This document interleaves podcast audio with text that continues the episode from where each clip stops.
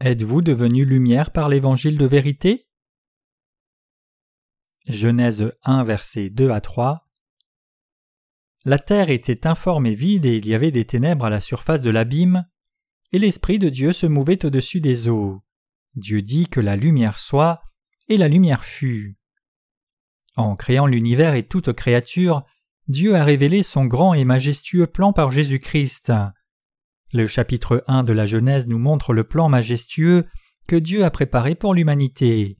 En d'autres mots, la création des cieux et de la terre et de toute créature, la création de l'humanité à l'image de Dieu, la chute de l'humanité trompée par Satan, le salut par Jésus-Christ, devenir les enfants de Dieu dans sa providence et les bénédictions de la grâce éternelle de Dieu, toutes ces choses sont montrées dans ce premier chapitre de Genèse. C'est pourquoi il est écrit au commencement Dieu créa les cieux et la terre. La terre était informe et vide, il y avait des ténèbres à la surface de l'abîme, et l'Esprit de Dieu se mouvait au-dessus des eaux. Genèse 1 verset 2. Quand il est dit ici La terre était informe et vide, il y avait des ténèbres à la surface de l'abîme, cela implique la condition de l'humanité et toutes choses créées par Dieu qui ont chuté dans la confusion, trompées par Satan, une créature déchue spirituellement. Différemment, cela décrit la chute de l'humanité dans le péché. Avant tout, nous devons atteindre correctement la compréhension de la volonté de Dieu qui a créé l'univers et toute créature. Si nous ne connaissons pas la volonté de Dieu ou même pire la comprenons mal, alors nous sommes en grand danger. Chaque chose sous les cieux sont venues à l'existence dans ce but. Quand Dieu nous a créés, il a essentiellement décidé de nous adopter comme ses enfants en Jésus-Christ. Même avant la fondation du monde, en d'autres mots, Dieu avait déjà dans son esprit un plan pour faire de nous ses enfants et ainsi nous élever comme des êtres divins. C'est la raison pour laquelle Dieu nous a fait selon son plan, permettant que nous fassions face à des difficultés pendant que nous vivons sur cette terre, faisant que nous le cherchions à travers de telles difficultés, permettant que nous trouvions l'évangile de vérité qui a effacé tous nos péchés par Jésus-Christ, et faisant ainsi, Dieu nous adopte comme ses enfants et nous donne son beau royaume. Comme cela, Dieu nous montre que rien ne dépend de notre propre volonté, mais que chaque chose vient seulement par sa volonté. Donc tant que nous vivons dans ce monde, réfléchissons sur ces choses, nous expérimenterons par nous-mêmes que ce que nous désirons faire n'est pas accompli selon notre propre volonté, mais selon la façon dont Dieu l'a déjà prédestiné à l'origine.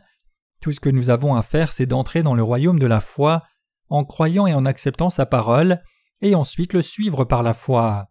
C'est pourquoi Jésus dit je suis le chemin. Jean 14, verset 6. C'est quand nous lisons la Bible que nous pouvons pleinement saisir le plan de Dieu.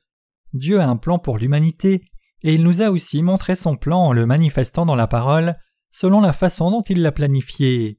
Donc c'est dans la parole de Dieu que nous pouvons découvrir la volonté de Dieu, et c'est en croyant dans cette parole et en la suivant que nous pouvons trouver Dieu. Ainsi quand nous croyons en Dieu, c'est selon sa parole de promesse que nous pouvons connaître et croire en Dieu.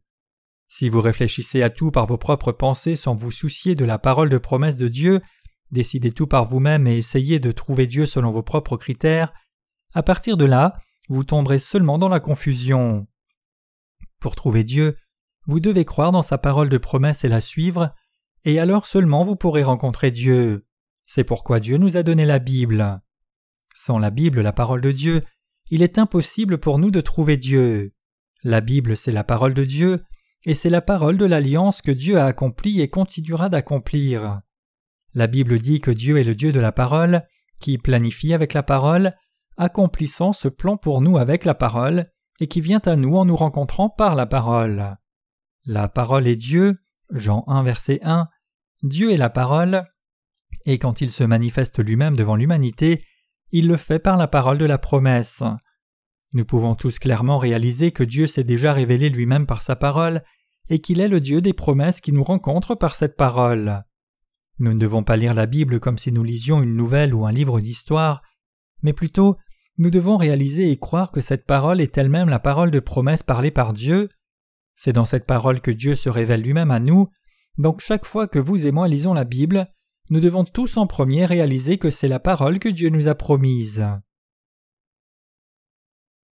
La Bible est la lumière du salut pour l'humanité. Il est écrit La terre était informe et vide, Il y avait des ténèbres à la surface de l'abîme et l'Esprit de Dieu se mouvait au-dessus des eaux. Dieu dit que la lumière soit, et la lumière fut. Dieu vit que la lumière était bonne, et Dieu sépara la lumière d'avec les ténèbres. Dieu appela la lumière jour, et il appela les ténèbres nuit. Ainsi il y eut un soir et il y eut un matin, ce fut le premier jour. Genèse 1, versets 2 à 5. Dans ce passage, Dieu appelle la lumière jour et les ténèbres nuit, énonçant ainsi la volonté indomptable de Dieu de chasser le péché des âmes qui sont liées. Cela dit que ce qui chasse ce péché, toute cette confusion, ce vide et ces ténèbres, c'est la lumière. Qui alors est la lumière? Ce n'est autre que Jésus-Christ le Sauveur. Qui sont alors ceux qui sont caractérisés comme informes, vides et qui ont des ténèbres sur la surface de l'abîme? Cela ne se réfère à personne d'autre qu'à nous-mêmes. Cela décrit les humains qui, créés par Dieu, ont été trompés par Satan et sont tombés dans la confusion.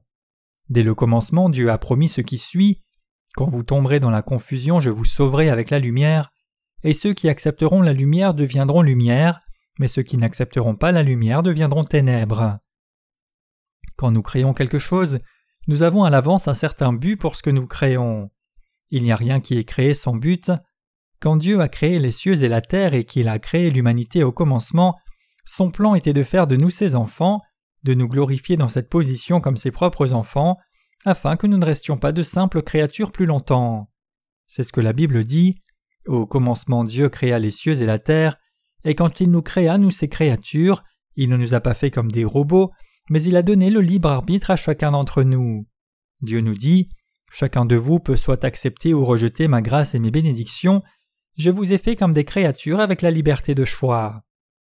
Jean 3, versets 20 à 21 dit Car quiconque fait le mal est la lumière et ne vient point à la lumière, de peur que ses œuvres ne soient dévoilées, mais celui qui agit selon la vérité vient à la lumière, afin que ses œuvres soient manifestées parce qu'elles sont faites en Dieu. Nous qui sommes nés de nouveau pouvons clairement distinguer la lumière des ténèbres. Cependant les gens confus qui sont encore sous le péché ne peuvent pas discerner la lumière des ténèbres. Plutôt généralement, ils haïssent la lumière et aiment le mal. Néanmoins, le droit de choisir l'un des deux nous appartient. Si Dieu ne nous avait pas donné ce droit de choisir, c'est-à-dire qu'il ne nous ait pas donné le libre arbitre, alors nous ne pourrions pas dire que Dieu est juste. D'un autre côté, si Dieu laisse tout le monde seul pour être jeté en enfer, alors nous ne pourrions pas dire que Dieu est saint et juste. Dieu dit je suis le Tout-Puissant, mais je vous ai donné le libre arbitre. Ainsi, si réellement vous aimez la bonté, alors suivez cette bonté et recevez toutes mes bénédictions et vivez en moi. Mais si vous aimez les ténèbres, alors soyez libres de faire ainsi. Donc ceux qui viennent dans la lumière que Dieu a choisie, qu'ils le reconnaissent et qu'ils croient en lui, pour ce choix ils reçoivent tous la bénédiction du salut de Dieu et vivent pour toujours. Ceux qui échouent à faire ainsi, d'un autre côté, seront justement jetés en enfer et souffriront avec grincement de dents de douleur, car ils ont choisi leur propre méchanceté. Ceci est la vérité juste de Dieu, et c'est ce que révèle la divinité de Dieu. Il est manifeste que Dieu est complètement parfait, Dieu ne nous contraint pas à quoi que ce soit, mais il se manifeste lui-même à travers son alliance, et nous fait le louer justement. En nous donnant sa grâce et la vérité, Dieu a prévu que nous régnions sur toutes les autres créatures et que nous soyons servis par elles. C'est pour ceux qui choisissent devant Dieu ce qui est juste, c'est-à-dire la lumière, que Dieu donne la bénédiction. Mais pour ceux qui choisissent le mal, Dieu juge leurs péchés selon sa justice. Voici qui est notre Dieu comme c'est révélé dans la Bible. Dieu est le Dieu de l'alliance. Personne ne peut dire que Dieu est injuste et inique. Dieu a donné à l'humanité le droit de choisir. La Bible dit que si quelqu'un aime les malédictions plus que les bénédictions, il a été établi qu'il aura ce qu'il désire. En revanche, pour ceux qui aiment la lumière et ont accepté dans leur vie cette lumière, la parole de Dieu, Dieu leur donnera toutes les bénédictions qu'il a promises. Dieu a permis que celui qui veut être béni par lui qui a créé les cieux et la terre choisisse sa bonté et reçoive les bénédictions du salut et la vie éternelle. Dieu qui a créé les cieux et la terre nous parle. Dieu est parfait, il est le seul juste parfait, il est divin pour toute créature, il est le Créateur, il est l'être absolu, il n'y a personne qui puisse objecter à cela. Par la parole, nous voyons le Dieu de l'alliance qui nous a promis par la parole et a accompli cette parole de promesse pour nous. Dieu créa les cieux et la terre au commencement. Dieu a réellement fait chaque chose, les ténèbres aussi bien que la lumière. Savez-vous cela? Le droit de choisir a été donné à tous les êtres humains, et c'est selon leur choix que la grâce de Dieu demeure sur eux. Dans le royaume de Dieu, il n'y a pas de mots tels que non, mais il y a seulement oui. En d'autres mots, il y a seulement que l'infaillible vérité, qu'il y ait seulement oui, signifie qu'il n'y a rien de négatif. Il est écrit La terre était informée vide, il y avait des ténèbres à la surface de l'abîme, et l'Esprit de Dieu se mouvait au-dessus des eaux. Dieu dit que la lumière soit, et la lumière fut. Genèse 1, verset 2 à 3.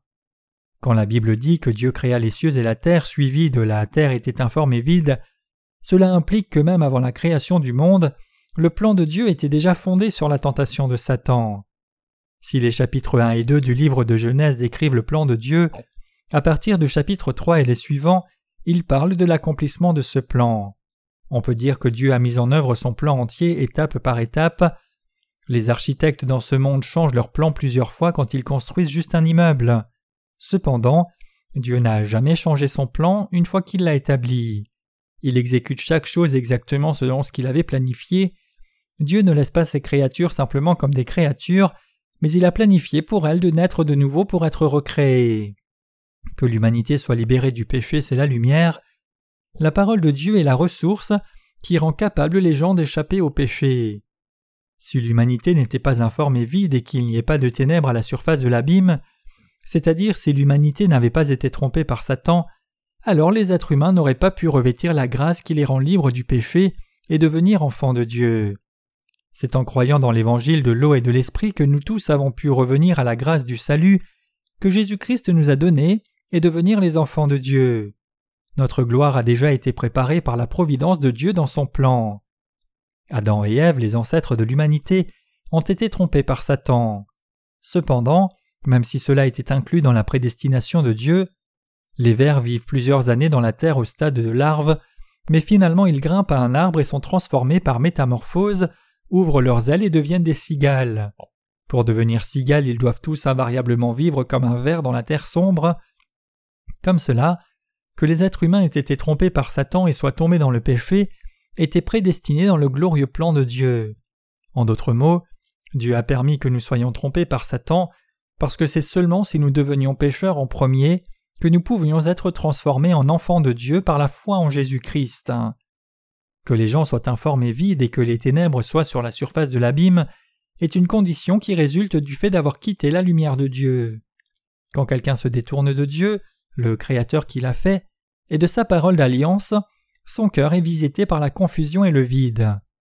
Tout comme le premier homme Adam est tombé dans la confusion en se détournant de la parole de Dieu, Parmi les descendants d'Adam maintenant, ceux qui ont échoué à rencontrer Jésus-Christ par la parole d'alliance sont tous tombés dans la confusion.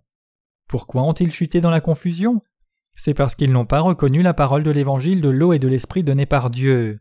C'est la raison pour laquelle ils ne peuvent pas connaître Dieu, qui nous rencontre par la parole d'évangile de l'eau et de l'esprit. Étant donné cela, qu'est-ce que les gens doivent faire pour échapper à leur confusion? S'ils retournent à la parole de vérité de Dieu, ils peuvent trouver Dieu. Cependant, tous ont chuté dans le vide à cause de leurs péchés, ainsi les gens n'ont pas de satisfaction. Nous les êtres humains sommes vides à moins que nous ne rencontrions le Dieu de vérité. Les êtres humains étaient imparfaits quand ils ont été créés. Dieu a permis cette imperfection en vue de nous rendre parfaits dans son plan. Puisque c'est le Dieu parfait qui nous a créés, à moins que nous ne l'ayons en nous, nous ne pouvons que demeurer imparfaits, insatisfaits et chuter dans le vide. Donc puisque Dieu nous a fondamentalement fait à son image, nous les êtres humains, quand il nous a créés, pour trouver la véritable satisfaction, chacun doit naître de nouveau sans faute. En d'autres mots, dans le cœur des gens il doit y avoir l'évangile de vérité de l'eau et de l'esprit donné par Jésus-Christ, et c'est seulement quand nous avons le Saint-Esprit en nous que nous pouvons être rendus parfaits. Quelqu'un est vraiment satisfait seulement quand il a trouvé Jésus-Christ. Chacun de nous a été trompé par les desseins mauvais de Satan, et il en résulte que nous tous sommes tombés dans la confusion, le vide et le péché. Dieu dit qu'il a sauvé de telles personnes que nous par son Fils Jésus-Christ. De quoi a-t-il promis de nous sauver? Il a promis de nous sauver de la confusion, du vide et du péché. Il a promis de nous sauver de nos péchés, de notre profond vide, de notre inextinguible satisfaction, cette promesse de salut était déjà prédestinée en Jésus-Christ. Jésus-Christ le Créateur est le Sauveur de ceux qui croient dans l'évangile de l'eau et de l'Esprit. Le Seigneur de l'univers c'est Jésus-Christ. Quand il est écrit dans la Bible, Dieu dit que la lumière soit et la lumière fut, la lumière ici n'est rien d'autre que Jésus-Christ qui nous a sauvés, vous et moi, de tous nos péchés. Qui créa l'univers et toutes choses avec la parole? C'est Jésus-Christ lui-même. C'est ce Jésus-Christ qui a créé chaque chose que nos yeux voient, des cieux à la terre, des montagnes aux mers, des fleurs à toute forme de vie. Au commencement Dieu créa les cieux et la terre. Genèse 1 verset 1. Celui qui a créé cette terre et ces cieux, c'est Jésus-Christ, et ce que nous devons tous réaliser, c'est que Dieu a effacé tous nos péchés en nous envoyant son Fils. Qui d'autre la Bible dit-elle qu'est Jésus-Christ? Elle dit que Jésus-Christ est le Fils de Dieu le Père, comme il est écrit Je publierai le décret, l'Éternel m'a dit Tu es mon Fils, je t'ai engendré aujourd'hui. Psaume 2, verset 7. La Bible dit que Jésus-Christ est le Fils engendré du Père. Cependant, la Bible dit aussi que le Fils de Dieu le Père est le même vrai Dieu que le Père. 1 Jean 5, verset 20. C'est pourquoi l'apôtre Jean, qui a vu Jésus-Christ de ses propres yeux et l'a touché de ses propres mains, et qui a vécu avec lui pendant trois ans, a déclaré Au commencement était la parole, et la parole était avec Dieu, et la parole était Dieu. Jean 1, verset 1. En d'autres mots, Jésus est le Dieu qui a créé l'univers. Dieu le Père construit le royaume des cieux par son Fils, et Jésus-Christ a créé les cieux et la terre que nos yeux voient maintenant. Chacun d'entre nous doit connaître ce Jésus-Christ précisément, qui est Dieu lui-même. Que dit Dieu? Il dit qu'il nous a sauvés de tous les péchés par son Fils sans péché. Dieu est le Dieu de la vérité. Quand le Fils de Dieu le Père a créé ce monde, Dieu dit qu'il était bon de voir ce monde illuminé par la lumière. Et la Bible dit Cette lumière était la véritable lumière qui, venant dans le monde, éclaire tout homme. Jean 1 verset 9. Ce plan de Dieu est entièrement révélé par le Dieu trinitaire, par Dieu le Père, le Fils et le Saint-Esprit. La Bible dit La terre était informée vide et les ténèbres étaient sur la surface de l'abîme, et l'Esprit de Dieu se mouvait sur la surface des eaux. Qui est cet Esprit qui se mouvait sur la surface des eaux? L'Esprit ici, c'est le Saint-Esprit. Le Fils du Père est celui qui a créé cet univers, et Dieu le Père promet qu'à travers son Fils il sauvera tous ces êtres humains qui sont tombés dans la confusion et le vide. Et Dieu cherche à nous accorder l'Esprit qui fait de nous les enfants de Dieu, mais cet Esprit ne peut pas venir demeurer dans nos cœurs aussi longtemps que le péché est en nous. C'est pourquoi Dieu le Père a établi une alliance avec nous, ses créatures, et nous a promis de nous envoyer son Fils sur cette terre. L'Esprit de Dieu ici se réfère au Saint-Esprit, et ce Saint-Esprit vient en ceux qui croient et suivent la parole promise de Dieu et demeurent en eux. Ceci est le plan de Dieu. Le Dieu trinitaire est entièrement manifesté ici. Dieu fit son plan complet pour nous avant la fondation du monde, et il a été pleinement accompli, étape par étape. Nous avons besoin de réaliser que c'est la raison pour laquelle Dieu dit que c'était bon à voir quand il fit le royaume de la terre et le royaume des cieux. Dieu dit que quand son Fils créa la lumière le premier jour qu'il fit cet univers, c'était bon à voir. En d'autres mots, Dieu sait plus à faire de ses créatures ses propres enfants, les mêmes enfants que Jésus-Christ. C'est pourquoi l'apôtre Paul, réalisant le plan majestueux de Dieu, le loua, ô profondeur de la richesse, de la sagesse et de la science de Dieu, que ses jugements sont insondables et ses voies incompréhensibles. Romains 11, verset 33. Il est aussi écrit c'est de lui, par lui et pour lui que sont toutes choses. Romains 11, verset 36. Comment alors une simple créature peut-elle désobéir à ce Créateur? Désobéir en soi est un péché. Dieu parle la parole de promesse pour nous, et il est le Dieu qui sépare son peuple du peuple du diable par sa parole. Si vous acceptez la parole parlée de Dieu dans vos cœurs, alors vous aussi deviendrez le peuple de Dieu. Venez dans la lumière de vérité, vous serez aussi capable de devenir lumière. Dieu dit que la lumière soit. La Bible dit que quand Dieu fit l'humanité et l'univers, la terre était informée vide et les ténèbres étaient sur la surface de l'abîme. Ceci est comment la Bible décrit la condition de ceux qui sont tombés dans le péché. La Bible dit aussi que quand la terre, c'est-à-dire le cœur humain, était informe, vide et dans la profondeur du péché, l'Esprit de Dieu se mouvait sur la surface des eaux. Différemment, Dieu qui a créé l'univers et sauvé l'humanité œuvre dans le cœur des pécheurs. Dieu parle et a une amitié avec ceux qui viennent à lui par sa parole, croyant dans la parole. Dieu nous approuve quand nous croyons en sa parole. Cependant, si nous ne croyons pas dans la parole de Dieu, alors nos propres pensées nous conduisent à périr à la fin. Pourquoi Judas qui a trahi et vendu Jésus-Christ est-il pendu? Il n'avait pas résolu son péché en croyant dans la parole de Dieu, mais la Bible dit qu'à la place de s'appuyer sur la parole, il s'est repenti pour lui tout seul et s'est pendu. Ceux dont le cœur n'a pas foi dans la parole de Dieu à la fin se condamnent eux-mêmes pour leurs péchés, et par conséquent ils ne peuvent éviter de mourir pour toujours. Que Judas se repente seulement pour lui-même signifie qu'il a été convaincu par sa conscience, réalisant que ce qu'il avait fait était une profonde erreur, en trahissant et vendant son propre enseignant à une mort certaine, juste pour une poignée d'argent. L'acte de Judas était très méchant, mais sa plus grande erreur spirituelle était le fait qu'il n'ait pas cru en Jésus-Christ comme le Fils de Dieu. Nous devons réfléchir sur ce que Jésus-Christ a fait quand il est venu sur cette terre, basé sur la parole à la fois du Nouveau et de l'Ancien Testament, et de ce fait nous devons réaliser et croire qu'il est Dieu lui-même et le Fils de Dieu. Cependant Judas n'a pas cru dans la divinité de Jésus-Christ, et donc au lieu de se repentir, j'ai trahi le réel Fils de Dieu et je ne l'ai pas accepté comme mon Sauveur, il a simplement été convaincu par sa propre conscience humaine, se condamnant seulement dans la mesure où il a trahi un homme étant son enseignant, et à la fin se tuant lui-même. Nous pouvons nous tenir devant Dieu seulement si nous reconnaissons nos mauvais actes basés sur la parole de Dieu et nous repentir de nos péchés en croyant dans l'évangile de l'eau et de l'esprit. Si contrairement à cela nous jugeons nos actes seulement selon notre propre standard, alors nous ne perdrons pas seulement notre vie, mais nous entrerons aussi dans le feu éternel de l'enfer. Quand nous faisons quelque chose de mauvais, nous avons tendance à penser Oh, j'ai fait une erreur, mais notre propre standard du bien et du mal est bien trop ambigu. Selon notre point de vue, nos actes peuvent être évalués différemment. Parfois ce qui semble vertueux aux yeux de la chair se révèle très mauvais d'un point de vue spirituel. Ainsi quand Judas s'est repenti devant Dieu, il s'est seulement repenti au niveau de sa conscience et non par la foi dans la parole de Dieu. Clairement, Jésus-Christ est Dieu lui-même et le Sauveur de l'humanité. Le fait que Judas n'ait pas cru dans ce Sauveur est sa plus grande erreur.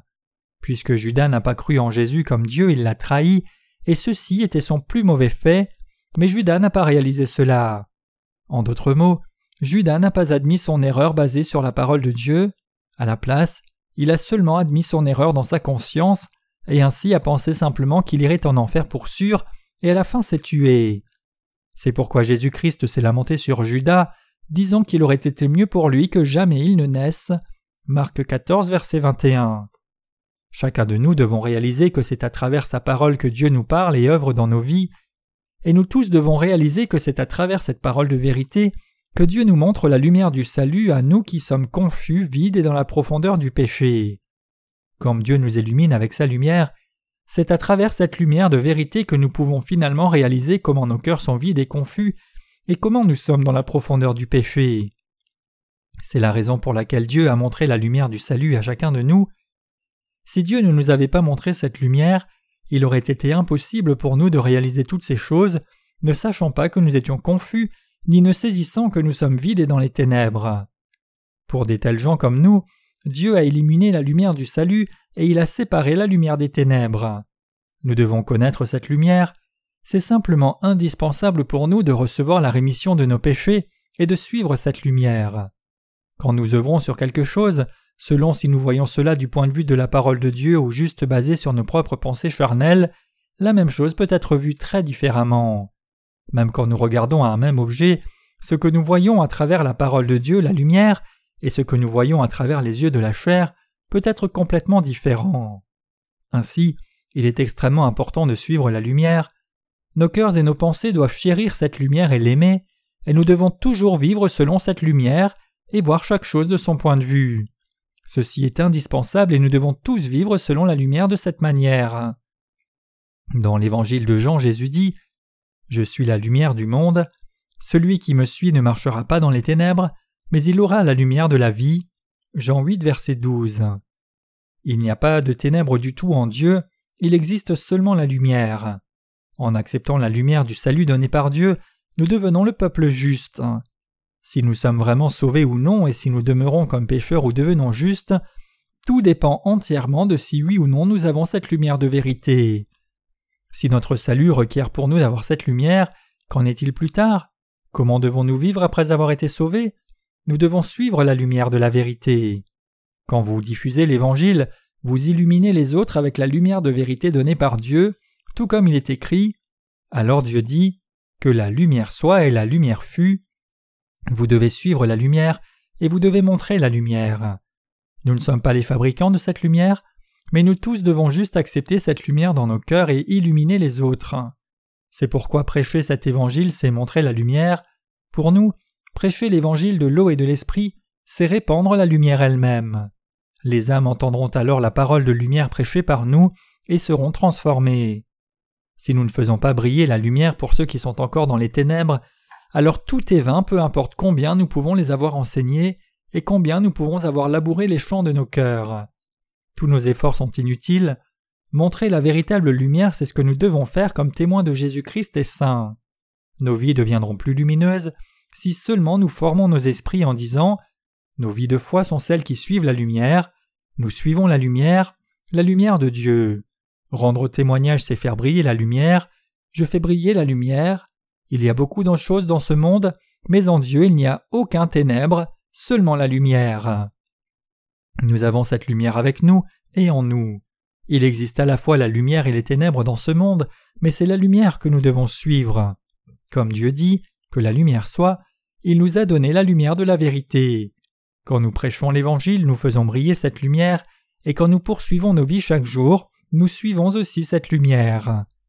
Par l'évangile de l'eau et de l'esprit que Dieu nous a donné, c'est-à-dire à travers la parole de Dieu, nous avons été sauvés, nous sommes devenus lumière. Maintenant, nous croyons que nous sommes lumière, nous prêchons la lumière, et nous vivons nos vies en suivant cette lumière. Nous désirons vivre ce genre de vie qui est vécu en accord avec la lumière et qui répand cette lumière, non pas les choses de la chair de cette terre. C'est dans ce but que Dieu nous a appelés. Ce que nous ne devons jamais oublier dans nos vies, c'est de suivre cette lumière mais cela ne signifie pas que nous vivons dans la perfection charnelle. La lumière, c'est Jésus-Christ. Jésus-Christ seul est la lumière, et il a illuminé nos cœurs avec cette lumière. Nous avons accepté cette lumière, ainsi nous sommes devenus jour. Que nous soyons devenus lumière ne signifie pas que nous pouvons vivre parfaitement dans la chair, cela signifie plutôt que nous avons reçu la rémission du péché dans la providence de la grâce de Dieu. Nous tous devons savoir clairement qui est cette lumière. Quand nous poursuivons nos vies, souvent nous oublions l'évangile de lumière trop facilement. L'évangile de l'eau et de l'esprit est la lumière, mais nous finissons par oublier cela. Une fois que nous trouvons quelque chose que nous avons perdu, nous sommes enclins à oublier rapidement la personne qui l'a trouvé et nous l'a rendu. Comme cela, nos esprits finissent par oublier la lumière elle-même, ceci est un sérieux problème. Nous avons la lumière, cette lumière c'est Jésus-Christ. Cette lumière c'est aussi l'évangile de l'eau et de l'esprit, quand il y a de la lumière, l'instinct basique des gens c'est de suivre la lumière. Ils désirent servir la lumière, c'est bon pour nos cœurs d'avoir la lumière, et c'est bon pour nos esprits de se souvenir que Dieu est la lumière. Prêcher l'Évangile, c'est répandre la lumière. Ce n'est pas quand nous faisons quelque chose par nous-mêmes, mais quand nous prêchons l'Évangile reçu du Seigneur que nous répandons la lumière. Nous pouvons faire différentes choses, mais toutes ces choses sont réellement faites pour répandre la lumière. C'est pour suivre la lumière que nous vivons nos vies de foi, et c'est dans cette optique que nous faisons chaque chose et vivons nos vies. Dans la première épître de Jean, Dieu parle de la lumière fréquemment. Il est écrit Celui qui dit qu'il est dans la lumière et qui est son frère est encore dans les ténèbres. Celui qui aime son frère demeure dans la lumière, et aucune occasion de chute n'est en lui. Mais celui qui est son frère est dans les ténèbres, il marche dans les ténèbres, il ne sait où il va parce que les ténèbres ont aveuglé ses yeux, 1 Jean 2, versets 9 à 11. Nous vivons par la grâce de Dieu. Pour prêcher l'Évangile et faire l'œuvre de Dieu, il faut en effet vivre une vie qui répand la lumière. Au lieu de penser que cette vie est trop compliquée, nous devons juste réaliser simplement, clairement et correctement que croire en Jésus-Christ et prêcher son évangile de vérité du salut, c'est vivre la vie qui répand la lumière. Tout ce que vous avez à faire, c'est garder à l'esprit que croire et prêcher Jésus-Christ comme la lumière, c'est la vie de lumière. À moins de garder cela à l'esprit, vous ne pouvez guère vous rendre compte de pourquoi vous vivez. La raison pour laquelle je dis cela, c'est que ceux qui ont reçu la rémission de leurs péchés tout récemment ont trop de choses à l'esprit. Quand on leur dit de devenir serviteurs de Dieu et de travailler, ils se laissent submerger par toutes sortes d'hésitations. Pourquoi est-ce le cas? C'est parce qu'ils ont oublié la parole de Dieu. Bien que le fait que nous ayons été sauvés à travers l'évangile de l'eau et de l'esprit soit quelque chose qui a déjà été atteint, il est ainsi tout à fait possible pour nous d'oublier combien c'est précieux. C'est pourquoi nous devons régulièrement affirmer le fait que nous sommes devenus lumière.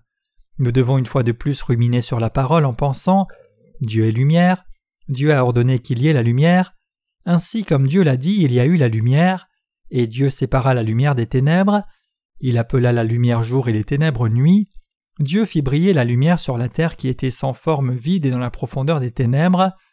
Ainsi comme Dieu a déversé sa lumière sur cette terre, j'en suis venu à naître de nouveau et à réaliser ma confusion, mon vide et la profondeur de mes ténèbres. Si les âmes deviennent justes ou demeurent dans le péché, est le simple résultat qui est déterminé par la lumière de Dieu. Quand Dieu nous illumine avec la lumière du salut, c'est-à-dire l'évangile de l'eau et de l'esprit, ceux qui acceptent cette lumière du salut deviennent le peuple juste, et ceux qui n'acceptent pas cette lumière du salut dans leur cœur demeurent pécheurs. Quand le soleil vient le matin, sa lumière illumine le monde entier. Personne ne peut échapper et se cacher de sa chaleur. Psaume 19, versets 6 à 7. En d'autres mots, il n'y a aucun endroit trop loin de la vraie lumière pour la recevoir. Chaque chose est illuminée et chaque chose reflète et brille aussi de cette lumière. Tout comme la lune brille en reflétant la lumière du soleil, nous qui sommes devenus saints par la foi dans l'évangile de l'eau et de l'esprit, nous tournons aussi vers la lumière et reflétons cette lumière chaque jour. Tandis que Jésus-Christ dit Je suis la lumière du monde, nous ne pouvons pas dire que nous-mêmes sommes la lumière du monde. Il n'y a rien dans notre chair à aimer ou dont être fier, et réellement nous ne sommes rien. C'est simplement impossible de briller de la lumière avec notre propre chair. Comme la Bible dit, L'affection de la chair c'est la mort, tandis que l'affection de l'esprit c'est la vie et la paix. Romains 8, verset 6. Dans notre vie quotidienne, la lumière et les ténèbres coexistent encore. Quand ceux d'entre nous qui ont reçu la rémission de leurs péchés savent que nous avons la lumière, et quand nous nous focalisons sur cette lumière et marchons en suivant cette lumière, nous pouvons toujours vivre une vie droite. C'est une telle joie de penser à cela que nous ayons vraiment la lumière. Si nos cœurs sont obscurcis, si nous sommes confus et ne savons pas quoi faire, nous pouvons décider ce qui est juste en un rien de temps si nous regardons juste la lumière. C'est par la lumière que nous pouvons discerner ce que nous devons faire et comment nous devons vivre.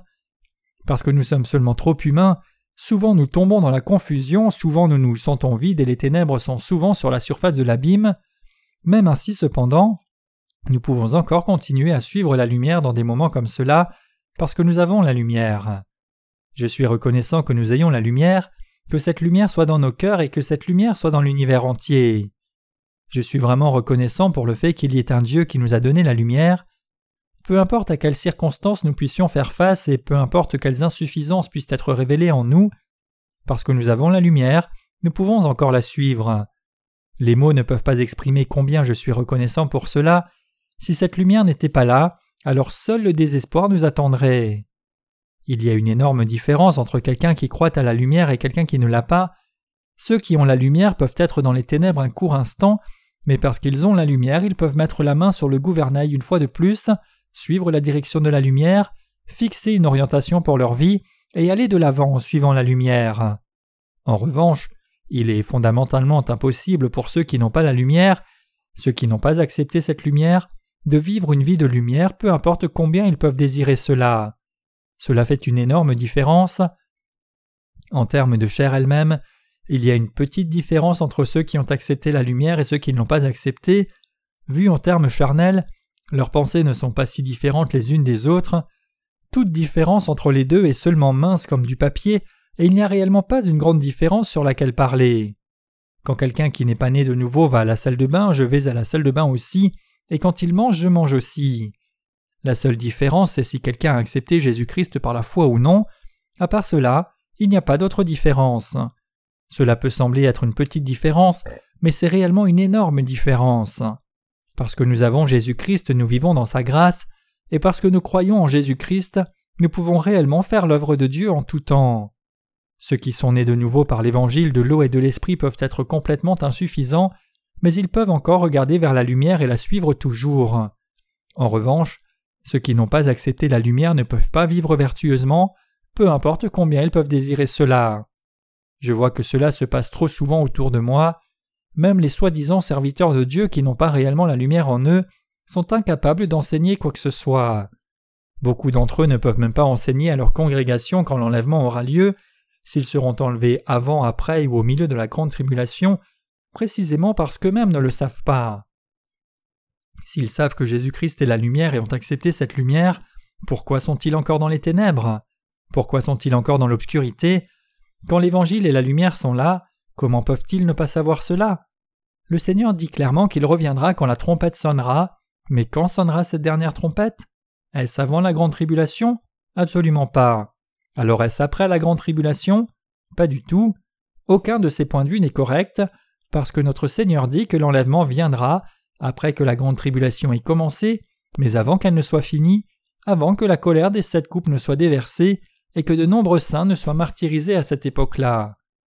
Tout ce que nous avons à faire, c'est de simplement croire en conséquence. Quelqu'un qui a réellement la lumière ne parvient-il pas à discerner cela? Aujourd'hui, il semble que les églises de Corée soient en concurrence les unes avec les autres pour construire la plus grande église.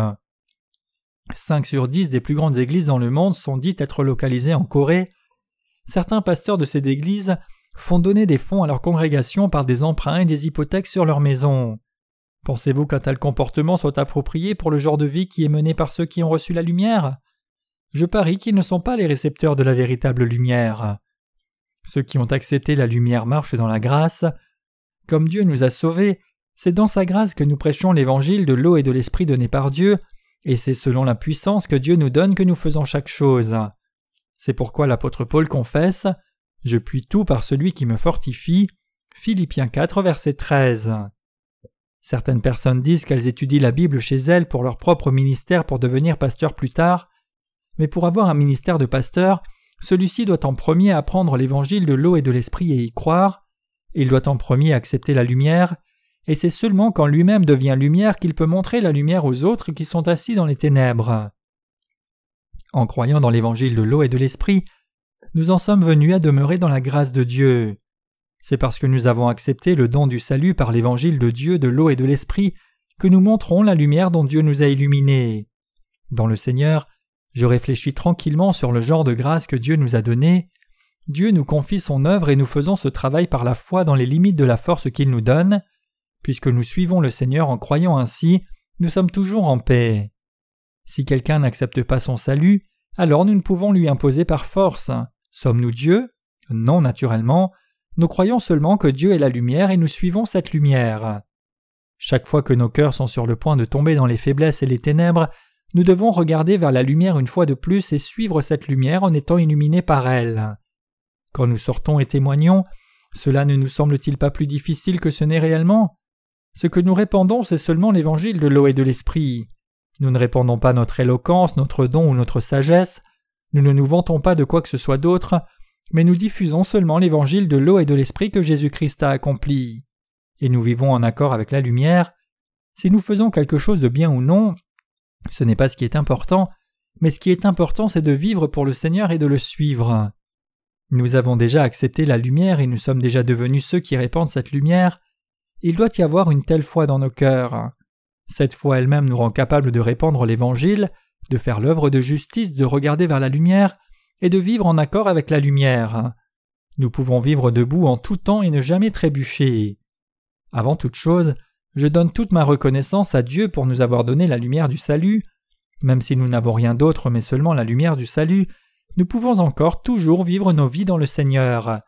Parce qu'il n'y a rien de bon en nous, nous avons besoin de la lumière, et tout ce que nous avons à faire, c'est juste de croire dans cette lumière du salut et vivre nos vies dans cette grâce, répandre le véritable évangile à tous. Comme nous croyons dans la lumière du salut, il est maintenant possible pour nous de vivre la vie de lumière devant Dieu.